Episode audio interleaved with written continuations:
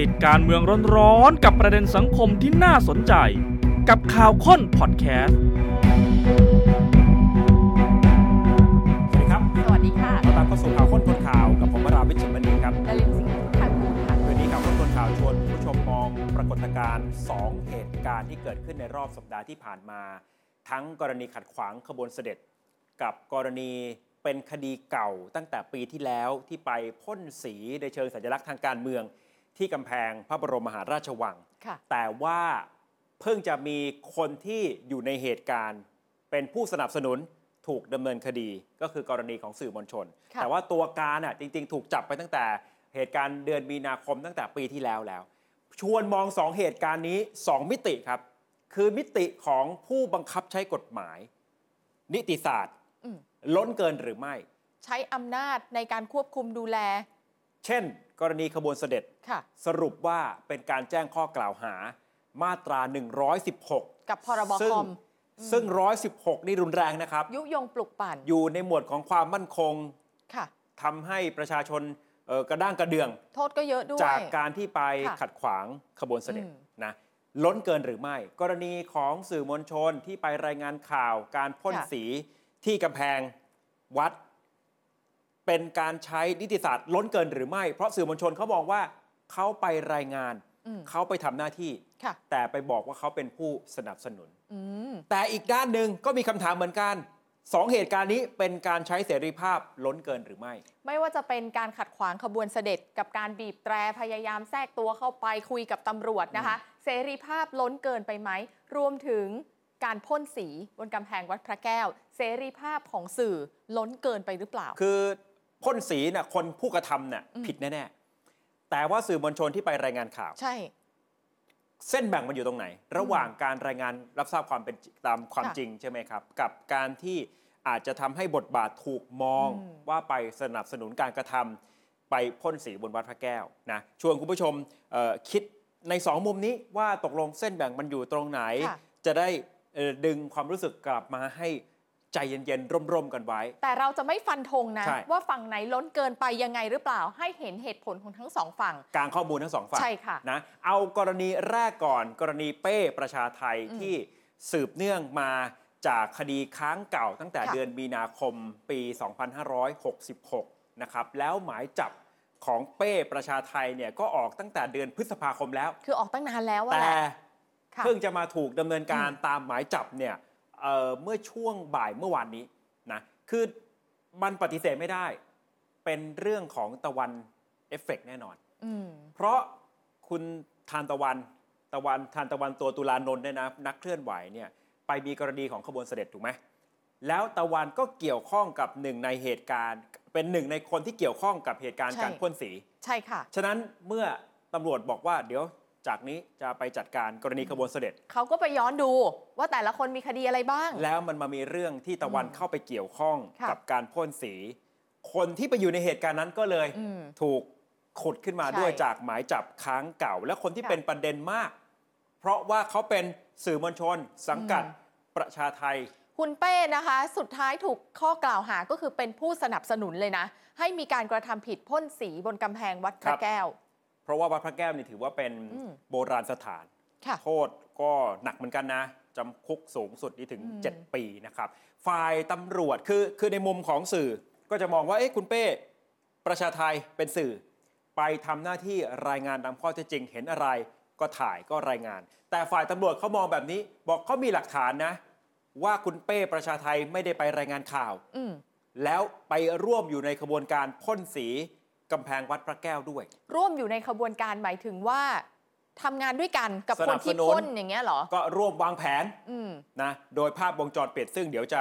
เปิดให้ดูใช่ในลำดับถัดไป ส่วนฝ่ายที่หนุนคุณเป้บอกว่าคุณเป้ทำถูกต้องแล้ว คุณเป้เป็นสื่อเห็นคุณเป้ก็ถ่ายภาพไปนะคะ ยืนยันว่านี่มันคือเสรีภาพในการรายงานข่าว ก็เกิดการประทะกันนี่ไงระหว่างสองขั้วความคิด ใช่ค่ะคำถามที่เราชวนตั้งกันไว้ก็คือเสรีภาพกับกฎหมาย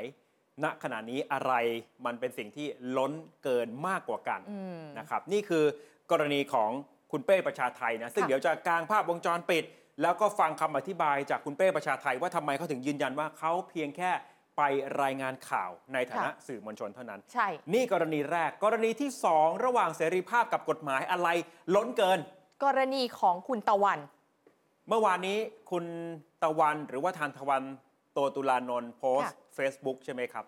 ยืนยันว่าที่บีบแตรขบวนเสด็จเนี่ยไม่ได้มีความผิดอะไรแล้วก็ไม่ได้ขอโทษ และไม่รู้ว่าเป็นขบวนเสด็จ เพราะใช่ว่าต้องการจะรีบไปทำธุระที่อนุสาวรีย์อืมยอมรับอย่างเดียวคือกรณีขับรถเร็วอ่าอันนี้ขอโทษ เพราะเขารีบไง แต่ถ้าในแง่การไปบีบแตรไปขับคู่ขนานค่ะกับขบวนเสด็จเนี่ย อันนี้บอกว่าไม่รู้ว่าเป็นขบวนเสด็จนะ ส่วนเรื่องการไปตะโกน ด่าทอเจ้าหน้าที่ คุณทานตะวันว่ายังไง เป็นเสรีภาพ เนื่องจากว่าเจ้าหน้าที่ปฏิบัติไม่ดีกับเขาก่อนไงอืมองว่าใช้กฎหมายล้นเกินกับเขาก่อน ครับ อันนี้คือประเด็นที่คุยว่าเสรีภาพที่คุณตะวันบอกถึงเนี่ย คุณผู้ชมว่าอย่างเงี้ยโอเคไหม อืมซึ่งจะมาแบทเทิลกับกฎหมายล้นเกินไปหรือเปล่า อืม เอาประเด็นต่อประเด็นเลยนะอะคะเอาเรื่องแรกก่อน ค่ะ ถ้าในมุมของไม่ใช่เสรีภาพล่ะก็ตีอืมความได้เหมือนกันว่านี่เกินขอบเขตแล้ว อะ จะไปเข้าเกณฑ์ที่จะผิดกฎหมายแล้วบีบแตรขบวนเสด็จต้องถูกดำเนินคดีอืม นำมาซึ่งการถกเถียงหลังจากนั้นนะคะ ที่เราคุยกันตั้งแต่เมื่อวานนี้เนี่ยแหละพรบการถวายความปลอดภัยอ้าวไปดูแล้วไม่มีโทษอาญากลับกลายเป็นว่าคนที่ดูแลเรื่องนี้บอกว่างั้นเราต้องปรับกฎหมายอื่นมาบังคับใช้คนที่ไม่ได้เห็นไปในทางเดียวกับคุณตะวันน่ะต้องมีความผิดอะไรสักอย่างแหละนำมาสู่ณขณะนี้คือแจ้งความผิดตามมาตรา 116 กับครับ พรบคอม เอ่อ ถ้าเหตุการณ์คล้ายๆ ก่อนหน้านี้อืมกรณีเกี่ยวกับขบวนเสด็จเนี่ยเคยค่ะเจอมาตรา110มาก่อน เกี่ยวกับอ่าการประทุษร้าย แต่ยกฟ้องไปนะหลันะจากยกฟ้องไปนั่นคือค่ะเรื่องเดิม ครั้งนี้เนี่ยคุณทานตะวันเจอ 116ค่ะบวกกับพรบคอมซึ่ง 116 เนี่ยถือว่าเป็นข้อกล่าวหาที่ร้ายแรงพอสมควร นี่คือกรณีแรกจากเหตุการณ์ขัดขวางขบวนเสด็จค่ะกรณีที่ 2 ที่ผ่านมานักเคลื่อนไหวกลุ่มนี้ก็ไปรณรงค์ ย้อนกลับไปเมื่อสักครู่ก่อนนะครับค่ะนักเคลื่อนไหวกลุ่มเมื่อสักครู่เนี่ยก็ไปรณรงค์เอ่อการทำโพลอืมนะว่าขบวนเสด็จเนี่ยไปสร้างความเดือดร้อนหรือไม่ เหตุการณ์เมื่อวันเสาร์ที่สยามพารากอน คือเขาก็ตั้งคำถามต่อเลยใช่ไหม แล้วจก็อริองกๆก็มาเคเป็นยโพลแล้วมาโหเควตยกัไปนรณรงค์ที่อื่นอืมมาก่อนหน้านี้อยู่แล้วค่ะแล้วก็ตั้งคำถามว่าศาลไทยยุติธรรมหรือไม่เป็นการใช้เสรีภาพ แต่ในมุมกฎหมายล่ะ บอกว่ามันล่อแหลมนะคุณถ้าคุณจะทำโพลด้วยคำถามเหล่านั้นน่ะ มันล่อแหลมอยู่นะ อืม อาจจะเข้าข่ายมาตรา 116 อีกรอบนึงแล้วแหละ ครับ ส่วนกรณีสาดสีทำลายข้าวของอืม ที่เป็นทรัพย์สินของราชการหรือสาธารณะ ค่ะ คุณทานตะวันมองว่าสามารถกระทำได้ เพราะเป็นเสรีภาพในการแสดงออก และทรัพย์สินเหล่านั้นก็มาจากภาษีของประชาชน แต่ ซึ่งพอไปดูพฤติกรรมอืม ที่เคยผ่านมา ค่ะกระทำซ้ำอ๋อๆ อย่างน้อยๆ 15 กรณี มีคดีอยู่ใน 10 ท้องที่สถานีตำรวจต่างๆ กระจายกันออกไปเกี่ยวกับคุณทานนี่ไง ตะวัน ลองดูสิคะ ไล่เรียงกันมานะคะ อันเนี้ยเรียบเรียงมาให้ แต่ละท้องที่คุณผู้ชมดูนะคะ อันแรกเนี่ยจะเป็นเลขที่คดีใช่ไหม เสร็จแล้วก็สอนอลุมพินีสำราญราชแล้วก็จะเป็นสถานะของคดี โดยส่วนใหญ่แล้วว่าสถานะคดีคือสิ้นสุดแล้วนะ ครับ แต่บางคดีก็ยังอยู่ในชั้นของศาลยังอยู่ในชั้นของอายการก็ว่าไป ซึ่งมองในมุมกฎหมาย ผิดก็ไงถือว่าเป็นความผิดทางกฎหมาย ก็ผิดไงทำลายข้าวของของราชการกระทำการซ้ำๆมันไม่ใช่เสรีภาพ ในมุมกฎหมายนะ แล้วมันกระทบสิทธิของประชาชนคนอื่น ซึ่งเราก็มองว่าของทางราชการของที่เราเสียภาษี เราเป็นเจ้าของร่วมกัน ครับมันก็สองมีมุมอะ มีข้อถกเถียงในแต่ละค่ะประเด็นแบบนี้ระหว่างใช่เสรีภาพล้นเกินกับกฎหมายล้นเกินอะทีนี้ย้อนกลับมาเรื่องของ คุณเป้อีกครั้งหนึ่งนะ คุณเป้ก็จะตั้งคำถามแบบเดียวกันใช่ล้นเกินบ้างไหมทั้งระสหองว่างอันนี้ เสรีภาพกับค่ะกฎหมาย อย่างกรณีการถ่ายภาพและการรายงานข่าวพ่นสีกำแพงวัดพระแก้วอืมคุณเป้มองว่าเป็นการทำหน้าที่สื่อมวลชนตำรวจบอกว่ามีหลักฐานน่ะคือแค่สื่อมวลชนจริงเหรออืมหลักฐานของตำรวจเป็นภาพจากกล้องวงจรปิด snap shot มาตลอดเวลาวันก่อนเกิดเหตุด้วยซ้ำนะคะ บอกว่าเนี่ยคุณไปประชุมกันกับ ตัวของผู้กระทำแล้วก็ไปสำรวจพื้นที่ล่วงหน้า คุณมีส่วนร่วมนี่นา นี่ตำรวจรวบรวมหลัซึ่กงฐานไว้ มองในมุมของคุณเป้ประชาไทย หรือค่ะที่จริงมีสื่ออิสระอีกคนนึงเนี่ยนะที่ถูกดำเนินอืมคดีเหมือนกันเนี่ยเขาก็มองว่าอ้าวเขาเข้าเข้าไปคุยกับผู้ชุมนุมก็ไปหาข่าว คือเขาไปทำข่าววันนั้นดูด้วยจากภาพอืมวงจรปิดเนี่ยนะตำรวจดูจากภาพวงจรปิด จะไปบอกเขาไปวางแผนไปร่วมมือไปสนับสนุนได้อย่างไรอืมหรือการที่เขารู้ล่วงหน้า รู้ก่อนว่าผู้ชุมนุมจะไป ก็ค่ะเพราะผู้ชุมนุมแจ้ง เขาก็ไปเตรียมการเพื่อจะยกกล้องขึ้นมาถ่าย ในจังหวะที่ผู้ชุมนุมจะพ่นสี จะมาบอกว่าเขาไปสำรวจพื้นที่ล่วงหน้า เพื่อจะร่วมอยู่ในขบวนการนี้ได้อย่างไร แต่ตำรวจเขาบอกว่าการที่เตรียมมาไว้ล่วงหน้าเนี่ยรู้ล่วงหน้าเออเนี่ยมันไม่ใช่การรายงานข่าวไงตามวิชาชีพของสื่อมวลชนมันไม่ใช่แล้ว แล้วเขาก็มองว่าการที่ไปแบบนี้เนี่ย คือหมายถึงฝั่งคุณเป้เนี่ยค่ะไปเผยแพร่ในแง่ที่มันเป็นข่าว เพื่อให้สังคมได้รับรู้ว่าเกิดอะไรขึ้น ถือเป็นเสรีภาพของสื่อคนละมุมจริตำรวจงๆมเลอยงอะอีกมุมหนึ่งเออวิเคราะห์จากภาพถ่ายจากพฤติกรรมค่ะที่ออกมาทำไมเข้าไปคุยกับผู้ชุมนุมทำไมถึงปรากฏอ่าภาพว่าคล้ายกับจะรู้ก่อน จึงยกโทรศัพท์มือถือขึ้นมารออที่จะถ่ายในจังหวะที่ผู้ชุมนุมเข้าไปค่ะพ่นสี ส่วนการถูกจับกลุ่มการแจ้งข้อกล่าวหา การถูกดำเนินคดี คุณเป้ประชาไทยมองว่ามันเป็นการริดรอนเสรีภาพสื่อ ตำรวจบอกว่าหมายจับที่ผมให้คุณไปเนี่ย ผ่านศาลมานะอืมขออนุมัติจากศาลมานะ แล้วหลักฐานก็แน่นหนา พร้อมพิสูจน์ความผิดไม่งั้นศาลจะออกหมายจับให้ได้ยังไงเอ่ออย่างไรก็ไม่ใช่แค่ดุลพินิษของตำรวจอย่างเดียวค่ะเพราะศาลอนุมัติประมาณนั้นหมายจับออกมาเอ่อทำให้คุณเป้ก็ถูกอืมควบคุมตัวเรื่องนี้ แต่ว่าคุณเป้ก็อาจจะมีข้อโต้แย้งอีกนะว่าอ้าวเอ่อหมายจับเนี่ยมันตั้งแต่ปีที่แล้วเดือนพฤษภาคมอืม แล้วเท่าที่ทราบเนี่ยทางครอบครัวหรือแม้แต่ตัวคุณเป้ประชาไทยเอง ไม่ค่ะทราบไม่รู้ตัวล่วงหน้ามาก่อนเลยเฮ้ยไม่รู้ได้เหรอว่าตัวเองมีหมายจับตั้งแต่เดือนพฤษภาคม ปกติจะต้องส่งมาบ้านไหมไม่มีอะเลยครับ ไม่มีทั้งหมายเรียก แล้วก็ไม่รู้ตัวว่าถูกหมายจับด้วย ฉะนั้นประหลาดมันก็เลยมองเชื่อมโยงกันไง ว่าเป็นการลิดรอนเสรีภาพอืมสื่อ แล้วก็อาจจะไปโยงกับกลุ่มของคุณตะวันมาซึ่งจับมีจัปงระหเด็วะนเวเรื่องขลาบวนอะเสไรด็จไหมอ่าอืมเรื่องราวมันก็ มาร้อยเรียงกันแบบนี้ แต่เดี๋ยวใจเย็น ๆ เพราะคำชี้แจงจากตำรวจแบบละเอียดเนี่ยเรามีให้ติดตามเหมือนกันเพราะไปสืบมาแล้ว ครับ ทีนี้กลับมาสรุปประเด็นค่ะร่วมของทั้งสองกรณี ค่ะ ในมุมที่ใช้เสรีภาพกัน มันก็สะท้อนว่าไม่ได้มีที่ปลอดภัยให้มาพูดคุยกันได้ อืม ก็ต้องไปแสดงออกผ่านกิจกรรมต่างๆ ซึ่งมันก็มีความเสี่ยงที่จะไปผิดกฎหมาย สุดท้ายก็ถูกหมายจับ เหมือนที่ตะวันพูดวันนี้นะ เออ ใช่ไหมคะ แต่ไม่ถ้ามีเราพื้นที่ปลอดภัย มองฝั่งกฎหมายบอกว่า ถ้าคุณจะเรียกร้องพื้นที่ปลอดภัย มันไม่ใช่การกระทำซ้ำๆไงเดี๋ยวคุณผิดเดี๋ยวคุณผิด เพราะฉะนั้นต้องหยุดการกระทำเอาไว้ก่อน อย่ามีความผิดเพิ่มสิ แล้วก็ไปคุยกัน อืม โดยผ่านเวทีต่างๆ สภาได้ไหมล่ะ เวทีกรรมาธิการได้ไหมล่ะ เวทีกรรมาธิการพิเศษอะไรพวกเนี้ย ครับ หรือมุมที่หมายจับออกมานานแล้ว แต่เพิ่งอืมจะมาเลือกเวลาจับค่ะ นะทั้งสองคดี มีผู้ต้องหาซ้ำซ้อนกันบางคน ทั้งสองอืมคดีก็หมายถึงคดีใช่ ขบวนเสด็จกับคดีพ่นสีที่วัดพระแก้ว คำอธิบายของฝั่งเจ้าหน้าที่โดยสรุปก่อนจะไปดูรายละเอียดนะคะ บอกว่าอายการฟ้องผู้ต้องหาที่เป็นตัวหลักเนี่ยฟ้องไปเรียบร้อยแล้วตำรวจก็เข้าใจว่าอ๋อได้ตัวผู้สนับสนุนในการกระทำเนี่ยเข้าไปหมดแล้วด้วยอืมตลอดเดือนมกราคมปี 67 นะคะ มีการตรวจสอบหมายจับตกค้าง ถึงมาเจอว่ายังมีอยู่ เขาก็มาตามจับ มันก็เลยเป็นจังหวะเวลานี้พอดี ไม่ได้เกี่ยวกับการเลือกเวลามาจับในใช่ จังหวะที่สังคมกำลังสนใจเรื่องขบวนเสด็จ ไม่เกี่ยวไม่คนเกี่ยว ละเรื่องกันในมุมของตำรวจนะ และในมุมของคนที่เคลื่อนไหวก็มองว่าต้องเร่งออกกฎหมาย นิรโทษกรรม อืม โดยเฉพาะความผิดที่เกิดจากแรงจูงใจทางการเมือง ซึ่งถึงแม้จะเป็นมาตรา อืม 112 แต่ถ้ามันมาจากแรงจูงใจในทางการเมือง ต้องรวมไปด้วย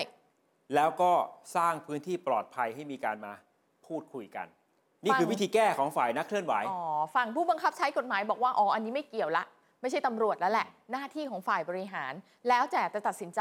นิรโทษกรรมควรใช้กับคดีการเมือง นี่คือหลักการที่เขายึดถือเอาไว้นะคะครับพวกฝากฝั่งการเมือง หลายคนเขาก็จะยึดเอาแบบนี้เหมือนกัน และเขาก็อธิบายบอกว่ามาตรา 112 เนี่ยเป็นเรื่องของการหมิ่นการอาฆาตมาตร้าย แล้วมันเกี่ยวกับการเมืองตรงไหนอะอืมคือถ้ามันไม่เกี่ยวอะก็ไม่ควรจะได้รับนิรโทษกรรมอืมนี่คือ 2 มุมที่คุณผู้ชมคิดค่ะเห็นกันอย่างไรว่ามีปรากฏการณ์นี้ฝ่ายที่ใช้เสรีภาพกับฝ่ายที่บังคับใช้กฎหมายนะเอ่อฝั่งไหนมันล้น ฝั่งไหนขาดฝั่งไหนเกินต้องตัดแต่สินปใจฏิเสธไม่ได้ว่าอืมบรรยากาศเนี่ยมันทำให้ เกิดการเผชิญหน้ากัน เกิดฝ่ายที่เห็นต่าง เกิดฝ่ายที่อาจจะไม่เห็นด้วยอืมกับคนที่เคลื่อนไหวในลักษณะนี้ทั้งค่ะสองกรณี อย่างเช่น การพ่นสีที่วัดพระแก้วเนี่ยเกิดขึ้นตั้งแต่ปีที่แล้ว นานแล้วเนาะหลายคนอาจจะใช่ลืมเหตุการณ์นี้ไปแล้วค่ะด้วยซ้ำแต่พอภาพมันถูกเอามาวนซ้ำเป็นคดีความวันนั้นอ้าวแน่นอน ความเป็นวัดพระแก้ว ความเป็นอืมพระบรมมหาราชวัง ความผูกพันกับคนไทยมันก็มีใช่ไหมครับ แม้ว่าข้อกล่าวหาจะเป็นเรื่องของการไปขีดเขียนโบราณสถานค่ะก็ตามเนี่ยแต่ในเชิงสัญลักษณ์เนี่ยมันมีความหมายมากกว่านั้นอืมันก็เลยกลายเป็นเรื่องละเอียดอ่อนที่กำลังถกเถียงกันอยู่ในสังคมเวลานี้ที่เราจะต้องเถียงกันมากขึ้นนะ หมายถึงว่าที่ต้องพูดคุยกันมากขึ้น เพราะว่า 2 เหตุการณ์เนี้ยคาบเกี่ยวในช่วงเวลาที่ร้อนแรงที่สุดอืมคืออยู่ในจุดที่ประชาชนวิพากษ์วิจารณ์มากที่สุดในห่วงเวลาเดียวกันเลยครับทีนี้ก็ถูกโยงกันไปว่าอ้าวมันแล้วมันโยงกันจริงไหมล่ะอืมหมายถึงมันกระแสณเวลานี้เนี่ย ก็เข้าใจได้ว่าทำไมอืมมันถึงมองเชื่อมโยงกันนะกับเรื่องขบวนเสด็จ แล้วก็เอ่อเรื่องพ่นสีอืม กำแพงวัด ทีนี้จุดยืนแล้วก็ท่าทีของฝ่ายการเมืองของใครเป็นอย่างไรบ้างกับเรื่องอ่อนไหวลักษณะนี้ค่ะ สามกลุ่มที่พอจะแบ่งได้ ใช่ คือกลุ่มที่เอ่อ หนุนเรื่องเสรีภาพในการแสดงออกในการเคลื่อนไหว พูดง่ายๆ ก็คือเสรีภาพหรือกฎหมายอะอะครับ คุณยึดตรงไหน ชัดเจนคือพักก้าวไกลค่ะ นะการแสดงออกการแสดงความคิดเห็นต้องทำได้ ไม่ใช่ทำแล้วต้องไปติดคุก อืม ควรจะต้องมีพื้นที่ปลอดภัย สะท้อนมุมมองได้โดยไม่ผิดกฎหมาย และถ้ายิ่งดำเนินคดีกับเยาวชนหรือคนรุ่นใหม่ก็ยิ่งต้องเร่งกระบวนการนิรโทษกรรม อืม ให้ทุกฝ่ายได้กลับมาอยู่ร่วมกันอย่างสันตินะ พักการเมืองอย่างพักก้าวไกลเนี่ยเขามีวิธีคิดที่ว่าเขาต้องโอบรับความคิดเห็นจากประชาชนทุกคน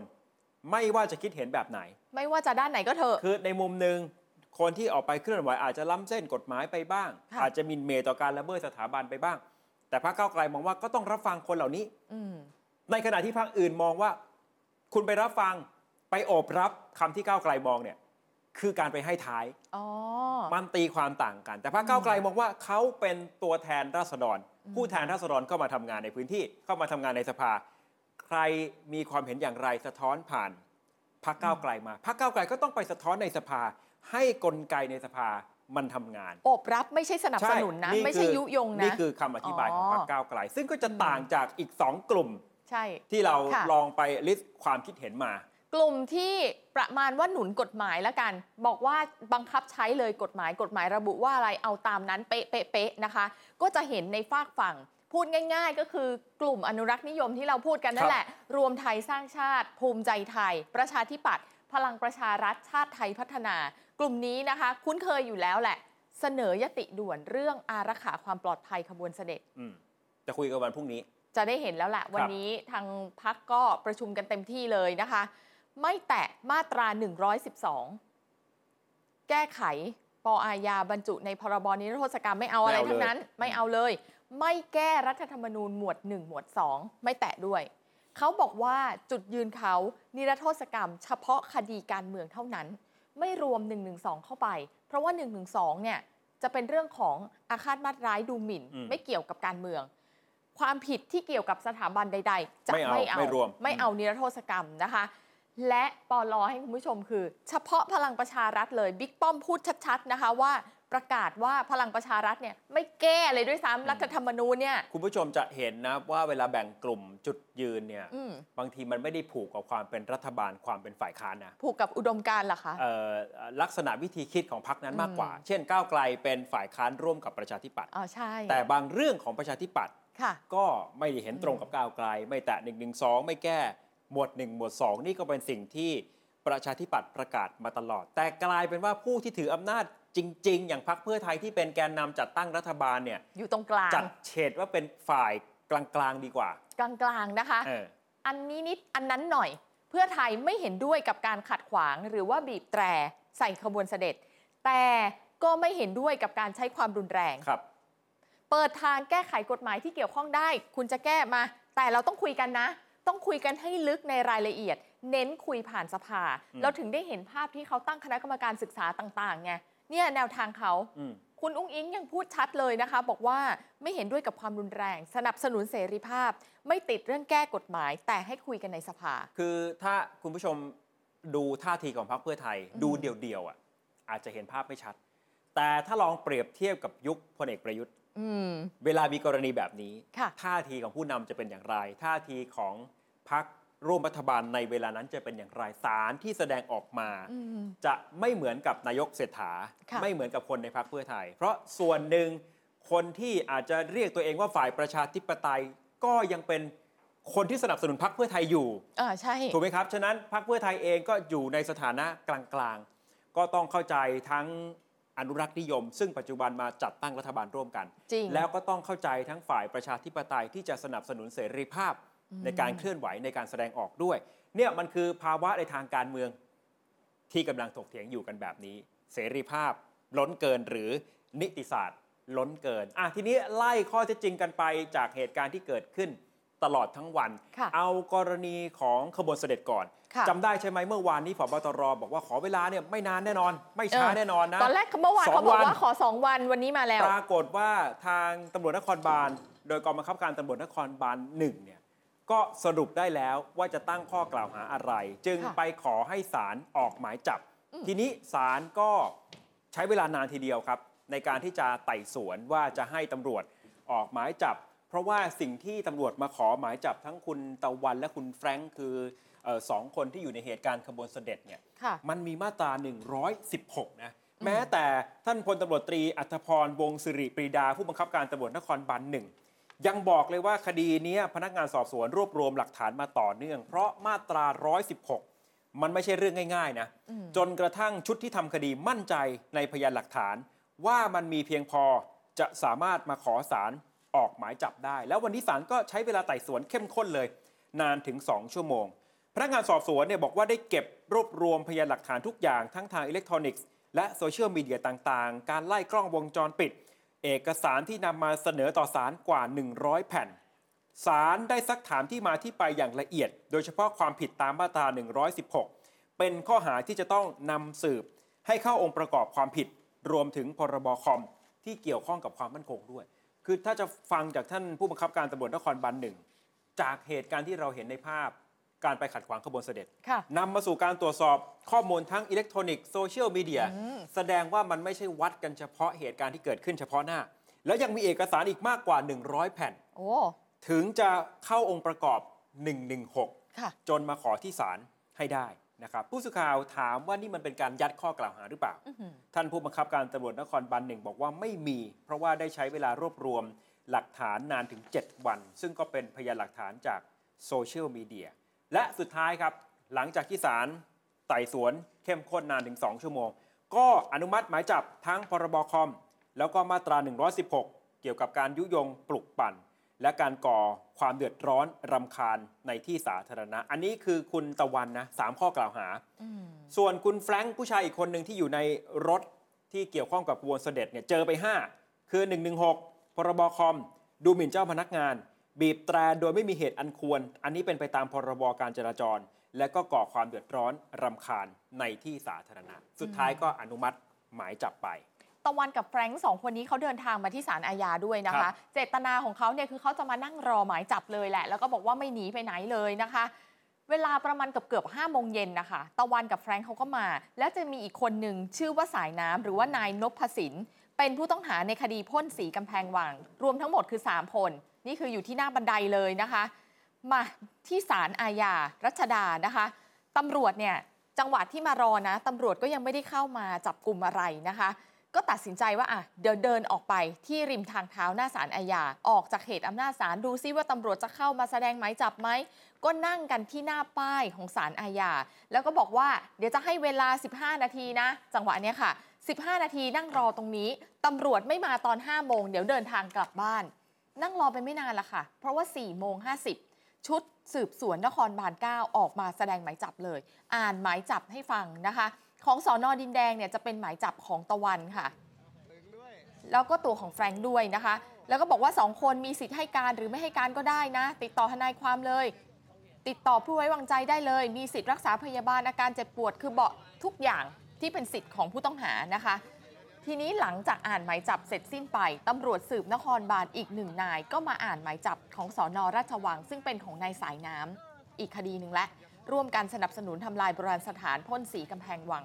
นายสายน้ำเนี่ยถามตำรวจกลับว่าหมายจับเนี้ยมีมาตั้งแต่เมื่อไหร่เหรอตำรวจตอบว่าพฤษภาคม 66 นายสายน้ำก็เลยถามกลับไปว่า แล้วหมายจับตั้งแต่ 66 เนี่ยทำไมเพิ่งมาจับตอนนี้ตำรวจบอกว่าผมเป็นแค่ชุดจัดกลุ่มเอง ผู้ต้องหาสามารถใช้สิทธิ์เรียกร้องให้ตำรวจตรวจสอบได้นะ ลองดูบรรยากาศช่วงนี้ของทั้ง 3 คนค่ะ ก็มาเราถูกจับตามเคยถูกจับตามหมายนี้มาก่อนหรือเปล่าครับ ไม่เคยครับไม่เคยออกเมื่อไหร่นะครับอ่าหมายนี้ออกเมื่อ 22พฤษภาคม256ครับทำไมเพิ่งมาจับตอนนี้พี่อ่า อันเนี้ยหมายหมายหมายออกเนี่ยแล้วคือพี่ถามเราว่าการตามหมายเหมือนกันแล้วว่าตามไม่ที่กคืระอบวนผมการว่าอยากรู้ว่าหมายมันออกมาเกือบปีแล้วเนี่ย ผมก็อยู่แถวเนี้ยผมก็ไปศาลอาญาเนี่ยทำไมไม่จับผมสักทีอะพี่ตอบคำถามผมหน่อยว่าทำไมไม่จับ เนี่ยก็คือใจความสำคัญก็คือเราถูกเคยถูกจับตามหมายนี้มาก่อนหรือเปล่าครับ ไม่แต่ว่าผมถามที่นี่เนี่ยว่าคือหลังจากเหตุการณ์หลังจากการวันที่ออกหมายจับเนี่ย ผมโดนจับที่สอนอสำราญราชแล้วทำไมพี่ถึงไม่อายัดผมณตอนนั้น เดี๋ยวรายละเอียดเดี๋ยวเราถามกับพนักงานสอบสวนดีกว่านะครับ นี่ผมเป็นชุดจับกลุ่มนะครับ อ่าผมผมเป็นคนจับกลุ่มครับ ใช่ค่ะแต่ว่าแต่ว่ามันผ่านมาเป็นอ่าผมปีแล้วผมตรงตรงส่วนเนี้ยเราใช้สิทธิ์ในการที่ร้องเรียกร้องทำหนังสือขอให้ท่านตรวจให้ให้ทางตำรวจตรวจสอบได้ เนี่ยนะคะหลังจากพูดคุยกันไปจังหวะก่อนที่จะไปกับตำรวจเนี่ยตะวันเขาออกมาพูดนะเขาบอกว่าเขาเนี่ยตั้งคำถามมาตลอดเลย แต่คำถามที่เขาถามเนี่ยไม่เคยได้รับคำตอบ สุดท้ายสิ่งที่ได้ไม่หมายจับก็คดีเนี่ยแหละค่ะ แล้วจะอยู่กันแบบนี้หรอ หรือว่าจะสร้างพื้นที่ปลอดภัยให้มันได้ถกเถียงการรับฟังเสียงสะท้อนจากประชาชนนะคะ แล้วก็บอกว่าแนวทางการต่อสู้หลังจากนี้ ยังไม่บอกนะ เพราะว่าเขาขอไปปรึกษากับทนายความของเขาก่อน ฟังเสียงตะวันค่ะคำถามที่พวกหนูเคยถามไม่เคยได้รับการตอบเลยค่ะ แต่กลับได้ได้รับการตอบเป็นแบบนี้แหละค่ะ หมายจับไม่ก็คดี ไม่ก็จับเข้าคุก มันมีอยู่เพียงเท่านี้แล้วเราจะอยู่กันต่อไปแบบนี้ หรือจะเลือกที่จะสร้างพื้นที่ปลอดภัย เพื่อให้มีการถกเถียงถ้าเขาเอาหนูเข้าคุก มันจะส่งผลประโยชน์ใดต่อประชาชนคนอื่นหรอคะแต่ถ้ามีการถกเถียงกันแก้ไขปัญหานั่นต่างหากค่ะ จะเป็นการแก้ไขปัญหาที่แท้จริง เพื่อผลประโยชน์ของประชาชนคนไทยทุกคน พูดเสร็จเรียบร้อยนะคะ ก็หมดเสร็จสิ้นกระบวนการอ่านหมายจับแล้วเนาะหลังจากนั้นตำรวจควบคุมฝูงชนหญิงนะคะ ประมาณ 3-4 นาย เข้ามาประกบตะวัน แล้วก็แฟรงค์พาไปที่สอนอดินแดงดำเนินคดี อีกคนนึงคือสายน้ำสายน้ำจะพาไปที่สอนอพระราชวัง แล้วรถมีทั้งหมด 3 คันนะคะ ก็ผ่านพ้นไป กระทั่งมีมวลชนที่อยู่รายล้อมเนี่ยตะโกนนะเป็นกลุ่มมวลชนแหละบอกว่าปล่อยเพื่อนเราปล่อยเพื่อนเรา แล้วรถก็แล่นผ่านไป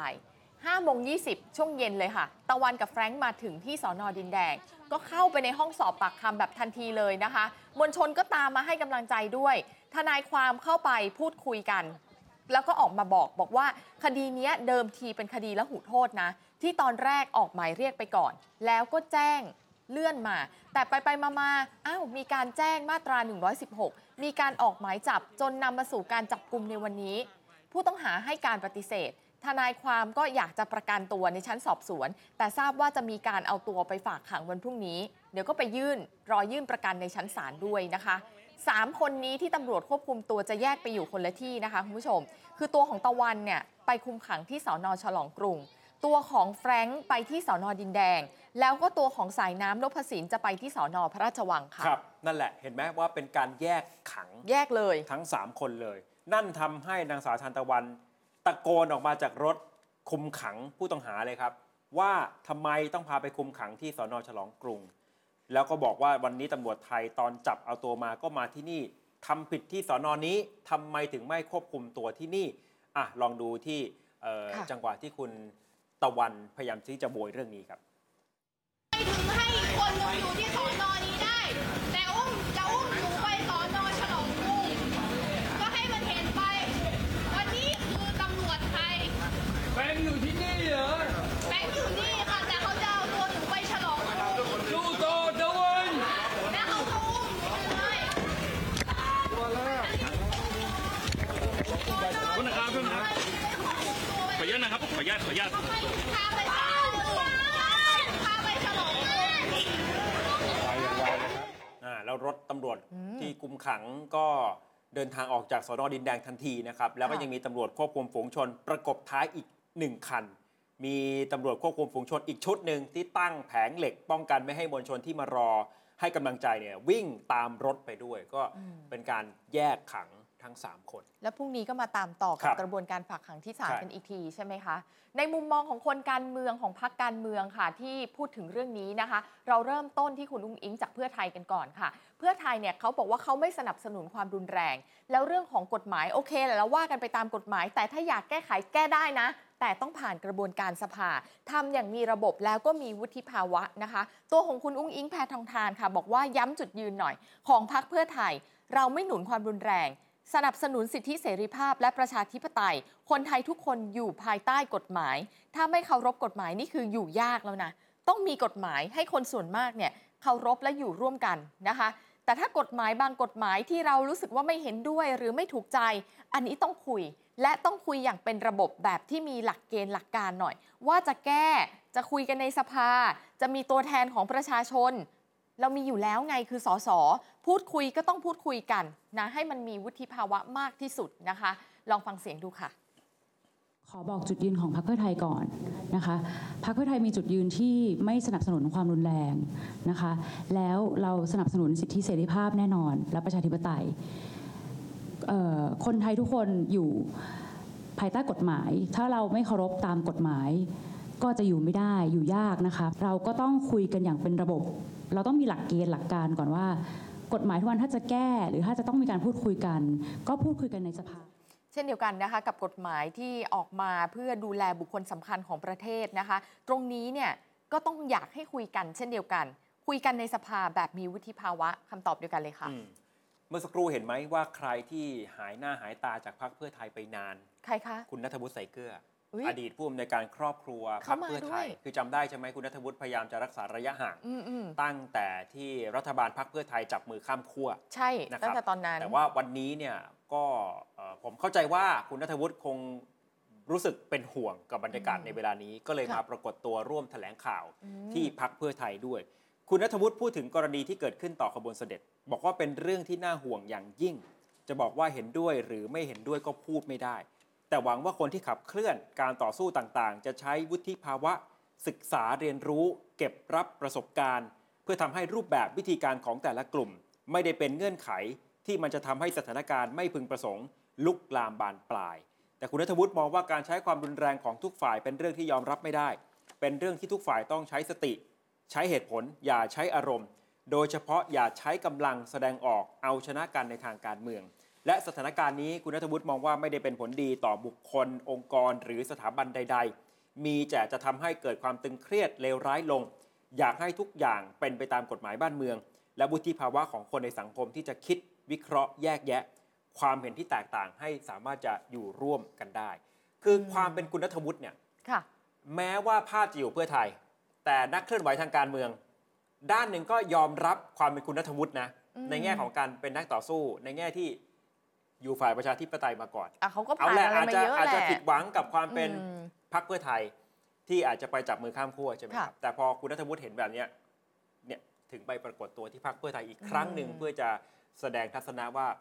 เป็นห่วงกับสถานการณ์นี้อย่างไร เออแต่เขาก็พูดโอเคนะ ด้วยความเข้าใจของคนที่เรียกร้องมาตลอดนะคะ ขยับมาดูรวมไทยสร้างชาติบ้างค่ะ วันนี้มีการประชุมพักนะคะ แล้วก็เป็นวาระสำคัญ เพราะว่าพรุ่งนี้จะมีการยื่นยติด่วนนะคะ อยากจะให้มาดูกันสักหน่อยซิเรามาทบทวนมาตรการ อารักขาถวายความปลอดภัยขบวนเสด็จกันสักหน่อยค่ะ คุณอัครเดชวงศ์พิทักษ์โรจน์นะคะ มาพูดหลังจากที่เข้าไปประชุมพักกันเรียบร้อยคุยกันและ บอกว่าเอาล่ะทบทวนเนาะ